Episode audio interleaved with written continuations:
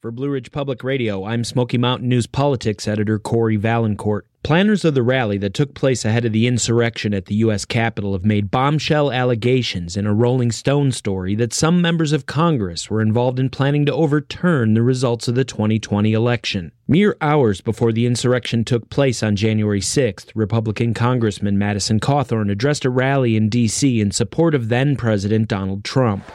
Ladies and gentlemen, please welcome Congressman Madison Cawthorn.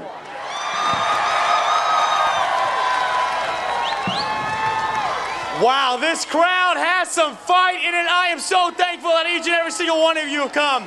The story names Cawthorn, along with his predecessor and White House Chief of Staff Mark Meadows, as well as several other elected officials. Cawthorn's office responded Monday, calling the anonymous allegations garbage, and said that neither Cawthorn nor his staff had advanced knowledge of what was to transpire on January 6th, and specifically denied any participation in any alleged planning process. I'm Cory Vaillancourt, BPR News.